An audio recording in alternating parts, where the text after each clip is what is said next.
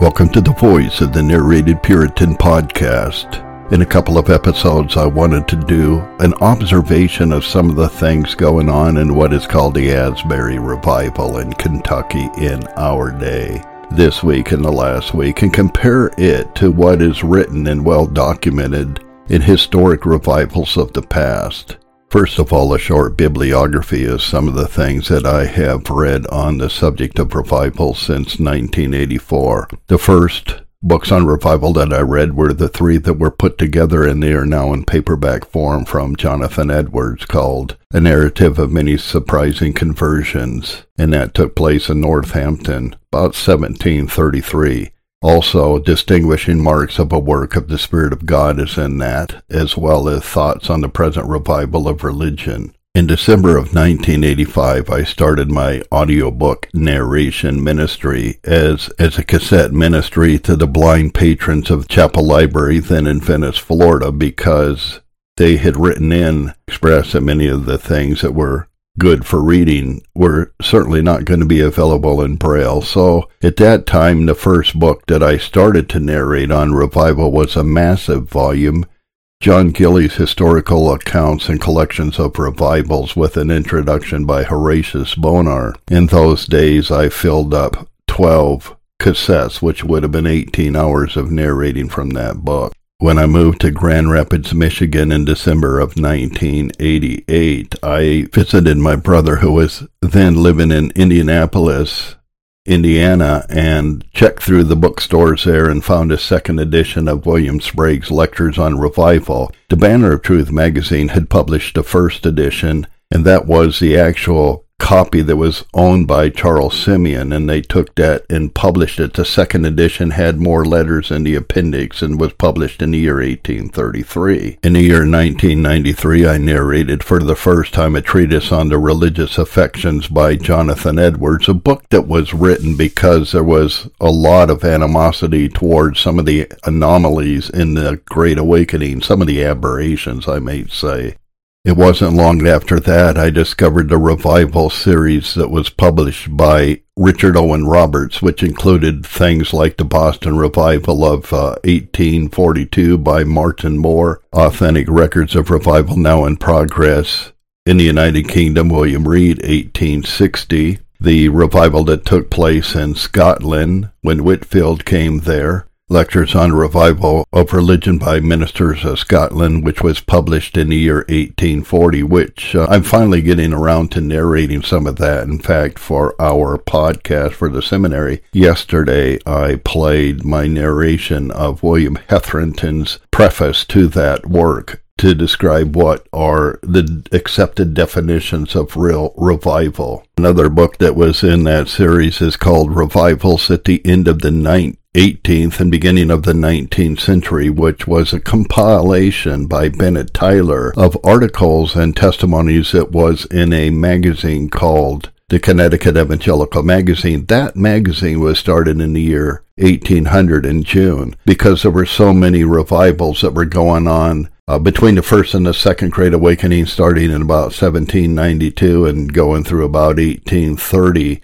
that they started a magazine to includes some of the letters that they were receiving from pastors. Another book that was in the six volume series was called Accounts of Religious Revivals in Many Parts of the United States from 1815 to 1818, collected from numerous publications and letters from persons of piety. From Joshua Bradley, Master of Arts, Albany, New York, published in the year 1819 in 2018, for the first time, I taught a series of four lessons on revival, which was just a real basic interview. The fact of the matter is, the study of the history of revival is not something that we have had a lot in our Reformed Baptist circles. We've really began to be exposed to it all the way back in 1973 when they had uh, invited Iain Murray to the conference that was going on in Harvey Cedars, and he did five messages on revival, which a number of us listened to, and it also made some of us that had listened to them many times students of revival because there were so many sources in there that were helpful to us. And from that, I learned that I needed to uh, learn about Edward Dorr Griffin and gather up some of the sources that he mentions who were the historians during the revivals in America. And that would be William Henry Foote, Sketches of North Carolina and Sketches of Virginia, and Benjamin Trumbull on history of Connecticut, which uh, details a lot of what happened during the Great Awakening and the ministry of Samuel Davies. So after getting revival and revivalism and since I live in Kentucky now, I didn't at the time. I became interested in the Kentucky revival of 1800 that took place in Logan County here in Kentucky, and the Cane Ridge revival that was led by Barton W. Stone and others up in Paris, Kentucky, which I don't think was as pure and as guarded as down in Logan County. That uh, leader was William McGready, who had studied at the second uh, Log College. They called it Log College South. And uh, it was a little bit more contained. There were many helpful books on that. I would say one of them that I have narrated a lot of was by William Speer called The Great Revival of 1800. During that time, I also learned about Joseph Tracy's work that came out about the 100 year anniversary of the Great Awakening. Called the Great Awakening, he was a Congregationalist, and I would check out the footnotes because I was interested in some of the things that he was quoting, and I discovered a book that was so intriguing to me, the title of it, that I probably searched for 30 years before I could get a copy of it and it was called An Essay Upon the Influence of the Imagination on the Nervous System Contributing to a False Hope and Religion by the Reverend Grant Powers, Andover and Flagg 1828. And he was commissioned to write this to examine some of the anomalies, some of the strange things that they couldn't account for that happened in the Kentucky revival. In our day, something like that could be written uh, not on contributing to a false hope on religion, but contributing to a false hope of revival. I also became interested in religious experience and a subject that's talked about during revivals called the subject of sympathy, which I dealt a little with in the last podcast on this revival to set up a background. I so many called revivals are mixed with human emotion that is not produced by the Holy Spirit. Going back to 1989, I had discovered that Charles Hodge, in his constitutional history of the Presbyterian Church, spent 100 pages in that constitutional history dealing with a subject called the Great Revival. And there was a lot that I learned in there, though I would say that Hodge and the subsequent generations of Princeton were not the students of revival as those who had founded Princeton Theological Seminary. Who were pastors themselves and lived during the Great Awakening, and those three would be Archibald Alexander, the first professor, Ashbel Green, a president of the seminary, and Samuel Miller, who taught ecclesiastical history and so on. I would say, though, as much as I have studied revival and even taught on revival, the one book that I am amazed at the research that is contained in it is Iain Murray's Revival and Revivalism. And no matter what I've taught on revivals, I've found that it is helpful for me to find other sources that it mentions in that book. So this is just a basic overview and just some of the books that I can remember that I have studied on this subject and anything that I say about what I have studied. Most of it is narrated and you could find it on the site on Sermon Audio called The Narrated Puritan. With that background, I do want to say as I heard that there was a revival going on in Asbury College in Kentucky, a Methodist university. I obviously went in a little bit skeptical because so much of what is called revival in our day, there are some missing elements in it. And I wanted to see if any of those things were mentioned in the testimonies of the revival going on here in Kentucky. And I knew going into one thing that had me concerned. First of all, being a Methodist university, they don't have a proper view of the doctrine of regeneration or the new birth. And modern evangelicalism has made regeneration and justification synonymous terms. Regeneration has to do with the corrupt heart that we were born with because of the imputation of Adam's sin to his posterity. Justification has to do with the removing of our guilt by a substitutionary curse bearing atonement, which was done by Jesus Christ and by faith in him that righteousness is imputed to us and we are accepted before God as a judge. So, with that foundation, if you have made it thus far, you wanted a little bit more than entertainment, and you probably are a little bit more serious about an, an analyzation of what's going on here in Kentucky. So, I put together some of the quotes from many, many testimonies of this so called revival that is going on. And I'll quote some of them and not so much comment on them, but compare them to the historic revivals of a bygone day. The one revival that I haven't mentioned is the prayer meeting revival of 1857, which was started by Jeremiah Calvin Lanphier in a Dutch church in south part of Manhattan. I used to live down there, so I am familiar with the area. I was stationed at uh, Governor's Island in the United States Coast Guard in 1984 and 1985. And the reason why that history is important is because, like this revival in Asbury, this was more of a layman's revival, starting out with prayer meetings, and it spread over into the United Kingdom, and if you document it, very many other places besides. And so a number of books came out of that period. For example, when it came to Wales, the history of that was put together by Thomas Phillips. Also spread to Ireland, and the book that documents that is called The Year of Grace, A History of the Ulster Revival of 1859, and that author is William Gibson. Included in that also is authentic records of revival now in progress in the United Kingdom, and that's William Reid. A lot of that deals with a revival that took place in Ireland as well in the year 1859. So here are some of the quotes that I gathered up from the revival that is going on at Asbury College here in Kentucky. The ongoing meetings in the chapel, which have none of the flashing lights, fog machines, or other trappings that accompany many modern worship services. Well, I guess that's a good thing. I think a lot of people sense that America and American Christianity has lost its way, he said, and they seem to me that they are looking to get back to Jesus in a profound experiential way. Another quote, they often bypass leaders and start from the grassroots. That makes them harder to predict or control. They can also be a way of separating spiritual experience from the baggage of organized religion. So, organized religion is baggage, according to this. Next, there was a sense of the presence of God, he said, adding that it went beyond simply an emotional experience.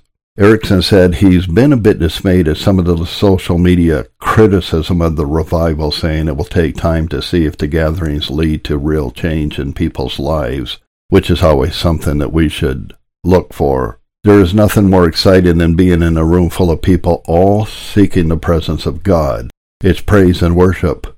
Honestly, nobody is snake handling, it's just praise and worship. That's going around 24 7. Another, it's really been student led, but now the world's coming in to be like, I want to experience this. We've been here in Hughes Auditorium for over a hundred hours praying, crying, worshiping, and uniting because of love of the people. They are just hungry and want to have an experience. Next, when the microphone is open for testimonies, he wrote there are long lines of grateful people, worshippers who stayed there all night.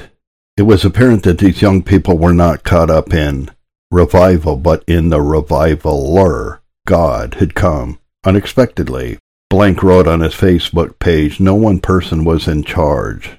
That's not a good sign. No one dared to get in the way of what God was doing, what God has done in the last 72 hours. So at that point, we would ask, well, how do you examine if it was God if nobody is in charge?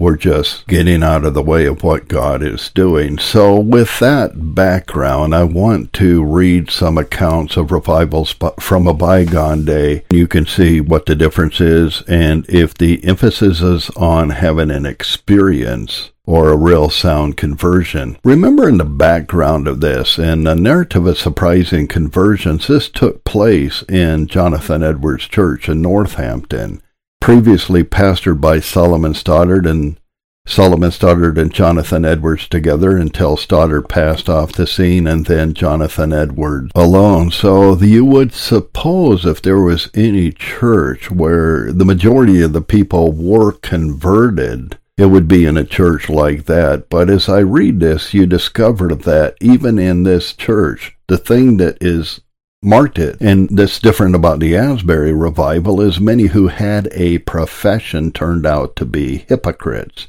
Or otherwise, why would they have been awakened and seeking salvation if they already were converted? I'm going to quote Jonathan Edwards and it's helpful because there's a lot more detail from here. And there is a person in charge, a person with a great amount of Christian experience. And I would say that the analysis here is superb. But I'm reading this so that you can compare this to what I just read of some of the testimonies that are given about the Asbury revival. Quote, I therefore proceed to give an account of the manner of persons being wrought upon and here there is a vast variety, perhaps as manifold as the subjects of the operation, but yet in many things there is a great analogy in all. Persons are first awakened with a sense of their miserable condition by nature, the danger they are in of perishing eternally, and that it is of great importance to them that they speedily escape and get into a better state.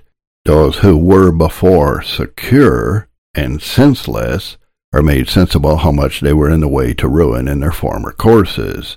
Some are more suddenly seized with convictions, it may be, by the news of others' conversion, or something they hear in public or in private conference, or consciences are smitten, as if their hearts were pierced through with a dart. Others are awakened more gradually. They begin at first to be something more thoughtful and considerate, so as to come to a conclusion in their minds that it is their best and wisest way to delay no longer, but to improve the present opportunity they have accordingly set themselves seriously to meditate on those things that have the most awakening tendency, on purpose to obtain convictions, and so their awakenings have increased till a sense of their misery by God's Holy Spirit setting in therewith has had fast hold of them. Others who before had been somewhat religious and concerned for their salvation have been awakened in a new manner, and made sensible that their slack and dull way of seeking was never like to attain that purpose. As I mentioned in the last podcast, the thing that also is missing in the Asbury revival accounts is that uh, when the Holy Spirit of God in a manifest presence comes upon an assembly, those who are out of Christ,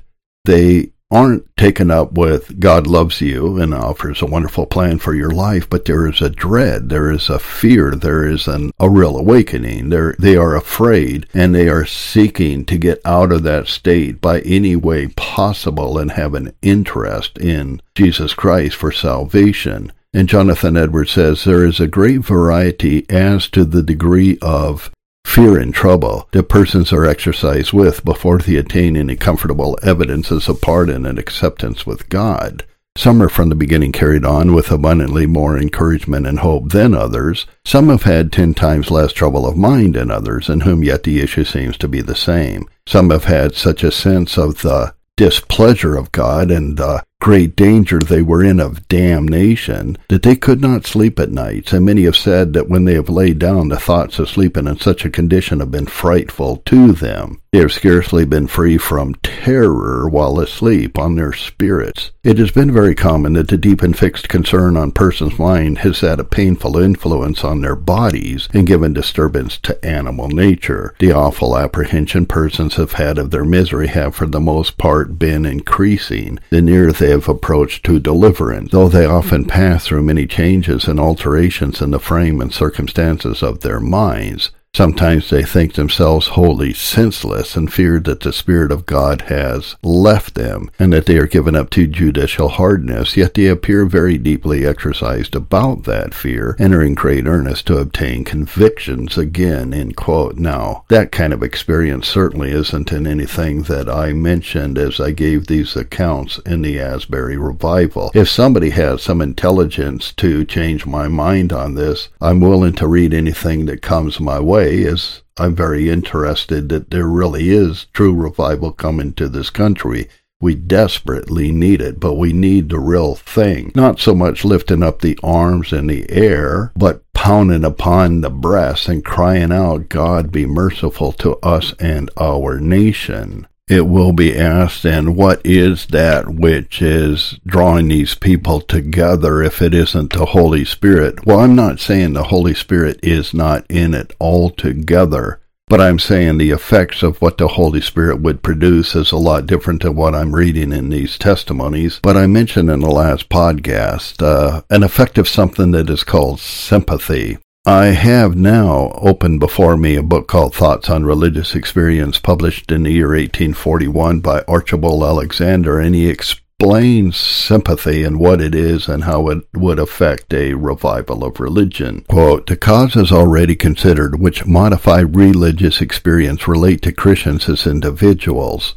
But man is constitutionally a social being, and religion is a social thing, so that we cannot have a complete view of the subject without considering them as they stand connected with others and especially as they are influenced by one another. There is a mysterious bond called sympathy by which not only human beings but some species of animals are connected. It is much easier on the subject to state the facts and to account for them. A man cannot go into any company without being sensible of some change in his feelings. Whatever passion agitates those around him, he involuntarily participates in the emotion and a mere external expression of any feeling often produces the same expression in himself, whether it be yawning, smiling, crying, or coughing, and this must be effected by an assimilation of the mind of the beholder to the state of mind which produces the external act. The wilder and stronger the passions which agitate others, the more we are affected by them.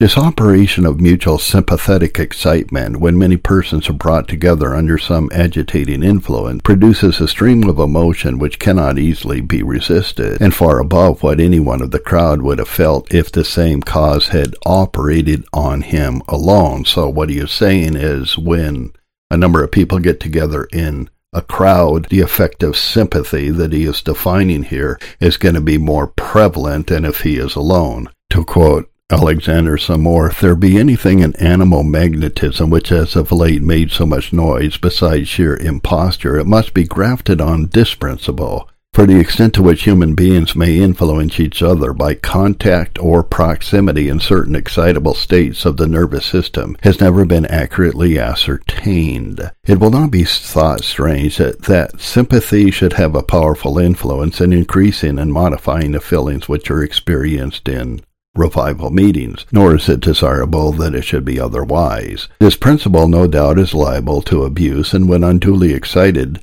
may be attended with disagreeable and injurious effects, but without it how dull and uninterested would social worship be? When a whole assembly, in listening to the same evangelical discourse, or praising God in the same divine song, or sitting together around the same sacramental table, are deeply affected, they form as it were one body, and the whole mass is melted down and amalgamated into one grand emotion. They seem to have but one heart and one soul and as harmoniously as their voices mingle in the sacred song of praise to the Redeemer do their feelings amalgamate in one ascending volume toward heaven. The preacher who is privileged to address such an assembly seems to have before him one great body having many eyes but one soul. But is it not to be expected at such a time many will be affected by mere sympathy? And will not such as are thus affected be in great danger, being deceived by taking these tender emotions of sympathy to be the exercises of true repentance, especially as they fall in with these convictions of conscience which all who hear the gospel experience? Is it then judicious, by impassioned discourses addressed to the sympathies of our nature, to raise this class of feeling to a flame, or to devise measures by which the passions of the young and ignorant may be excited to excess? That measures may be put into operation which have a mighty influence on a whole assembly is readily admitted, but are excitements thus produced really useful. They may bring young people who are diffident to a decision, and as it were constrain them to range themselves on the Lord's side. But the question which sticks with me is, does this really benefit the persons? In my judgment, not at all, but the contrary. If they have the seed of grace, though it may come forth slowly, yet this principle will find its way to the light and air, and the very slowness of its coming forward may give it opportunity to strike its roots deep in the earth. If I were to place myself on what is called an anxious seat, in our day, we call it an altar call, or should kneel down before a whole congregation to be prayed for. I know that I should be strangely agitated, but I do not believe that it would be of any permanent utility. But if it should produce some good effect, am I at liberty to resort to anything in the worship of God which I think will be useful? If such things are lawful and useful, why not add other circumstances to increase the effect? So in my studies of revival, I was interested in some some of the things that were going on in First Great Awakening that weren't really carefully guarded against at Asahel Nettleton, who was greatly used in the Second Great Awakening, though too many have forgot his name, studied greatly the works that were published by Jonathan Edwards and learned a lot from the effect of sympathy during revival. So if somebody cried out in agony and fear, in the congregation that would produce a ripple effect that would go through the audience and cause others to have a great agitation that could be mistaken from as the Holy Spirit working upon the conscience when in fact it was the effect of mere sympathy. So Asa Asahel Nettleton would take the person that would cry out in the congregation and he had it predetermined and set up that that person would be taken to a separate adjoining building, which would be called an inquiry meeting room where they would talk to the person who was under awakening, try to ascertain the level of their feelings, their convictions, and so on, and give them directions to come to Christ. So sympathy was more re- uh, guarded against under the ministry of Asahel Nettleton. This is why Asahel Nettleton was so concerned when Charles Finney, as an evangelist, came along later and actually worked upon the animal passions, if I may call them that, the things that are in common with man and animals, and tried to work upon those instead of having the Holy Spirit bringing them with saving light to the Lord Jesus Christ. And conversions became the result of mere suasion rather than the Holy Spirit enlightening the eyes and slaying the enmity of the heart the whole view of what a conversion is has changed significantly. And so many people, the pressure is put upon the feelings rather than trusting in the Holy Spirit to enlighten the eye of the understanding to know what it says in 1 Corinthians 2:14 that the natural mind cannot understand and that is what the new birth is and what are the fruits of it it's spiritual enlightenment it's not suasion or persuasion. Yesterday in the podcast, I mentioned the effect of sympathy that is written in Robert Louis Dabney's Discussions, Volume 3, called Spurious Religious Excitements. And he goes on to say, These plain facts and principles condemn nearly every feature of the modern New Measure revival. By New Measure, he's referring to the tactics that were employed by Charles Finney. The preaching and other religious instructions are shaped with a main view to excite the carnal emotions and the instinctive sympathies, while no due care is taken to present saving didactic truths to the understanding, thus temporarily stimulated. It's then as some persons, professed Christians, or awakened mourners are infected with any lively passion, let it be however carnal and fleeting, a spectacular display is made of it. Um, I just want to say here as a footnote, what he's saying then is if we were to apply it to what's going on in the Asbury revival, it is probably not good to take recent converts and have them standing in a line in front of a microphone and tell the crowd of their experience of what they feel that they have been the subjects of in this so-called revival because then you are appealing to the sympathetic nature that is within us and not to the spiritual man. But Dabney says, a spectacular display is made of the so-called conversion with confident laudations of it as unquestionably precious and saving with the design of exciting the remainder of the crowd with a sympathetic contagion. Every adjunct of fiery declamation,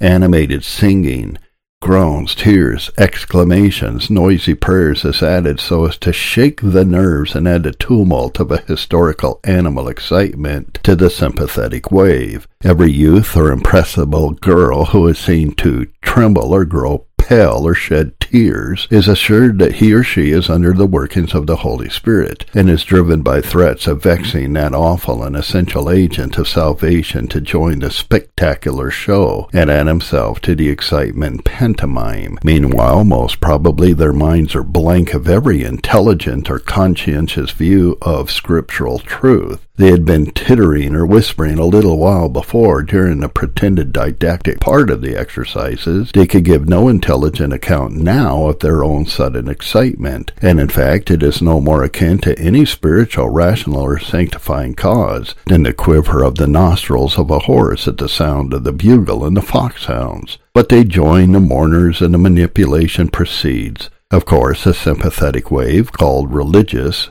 reaches him more and more. As I have shown, it is the very nature of sympathy to assume the character of the emotion with which we sympathize. This thus purely natural and instinctive sensibility takes on the form of religious feelings because it is sympathy with religious feeling in others. The subject calls it by religious names. Awakening, conviction, repentance, while in reality it is only related to them as a man's shadow is to the living man. Meantime, the preachers talked to them as though the feelings were certainly genuine and spiritual. With this sympathetic current, there may mingle a number of deep, original feelings about the soul to which we have seen the dead carnal heart is fully competent by itself. These are fear, remorse, shame, desire of applause, craving for future, selfish, welfare, spiritual pride. Here we have the elements of every spurious grace. The sorrow of the world that works death is mistaken for saving repentance by a natural law the feelings, relaxation must follow high tension. The calm must succeed the storm. The quiet is confounded with peace and believing. Selfish prospect of security produces great elation. This is supposed to be spiritual joy. When the soul is removed from the stimuli of the revival appliances, it of course sinks into the most painful vacuity on which supervene restlessness and doubt. So most naturally it craves to renew the illusions and has for a time a certain longing for and pleasure in the scenes the measures and the agents of its pleasing intoxication. These are mistaken for love, for God's house, worship, and people. Then the befooled soul goes on until it is betrayed into an erroneous profession of religion and a dead church membership. Is now in a position in which the great enemy of souls would most desire to have him, and where his salvation is more difficult and improbable than anywhere else. And I am going to leave it at that point and wait to see what kind of a reaction I am going to get to these two podcasts, because without doubt, uh, many of the examinations and analysis of what's going on at Asbury isn't going to be anything like this. And there are going to be people that are going to be drawn to this just because this is such a subject in our news and social media. And a lot of people are not going to like what they are hearing here. But to somebody who all along for close to 40 years now has studied these subjects and has a confession for the standard for what he believes and believes in the regulative principle of public worship. This isn't a surprise to me at all. And a sad thing about this is these basic things aren't even understood by many who are in possibly our own church or church movement or whatever you want to call it, denomination. They are so ignorant of these things that they actually are joyful about what's going on in Kentucky and they say, well, a number of students are crying out to God in prayer and therefore we need to rejoice, but for God to withhold his hand of judgment upon this nation, we're going to need a lot more than a superficial gathering of excitable teenagers to come to that contrition that is spoken of in Nehemiah 9, Daniel chapter 9, and Ezra chapter 9. If you're interested in what those things would look at, I narrated a couple of sermons by John Owen from his collected sermons in volume 9 called The Goodness and Severity of God in Judging Sinful Churches and Nations. So I must admit that I'm very melancholy. I really want revival, and what we're seeing is not the revival that I really am longing and looking for. And I'm going to be looked at as censorious. I am in between two camps here. I have those even of my own church, not local church, but distant church, who have the same convictions of me, who don't believe in any revival at all and don't really believe that the awakening was so great. And on the other side, I have those that want to embrace anything that is called revival and have hopes in it. And what's so sad about it is these people are taught well and should know better. So sometimes you hope against hope and put out a podcast like this and say maybe there's two or three who will listen and who will understand. And all I can say is I am not setting myself up as a standard here. I am trying to bring a little bit of light from some of the writings of the past by people who are really students of real revival. Jonathan Edwards, William Sprague, Heman Humphrey, Edward Dorr Griffin, James Earl Kilsyth in Scotland, William McCulloch of Scotland, and on and on. Some of these people who were very, very cautious about what true revival was. The men who were the founders and first presidents of the Log College, for example, Aaron Burr Sr., Jonathan Dickinson, Samuel Davies, Jonathan Edwards again, Samuel Finley, and a number of other people. So the least that you could say is that I have studied this somewhat, and I'm at least not trying to be superficial about it. And the last thing I want to be is censorious. I just want to bring some light to this that you probably are not going to hear from many other sources. Thank you for tuning in to the Narrated Puritan podcast.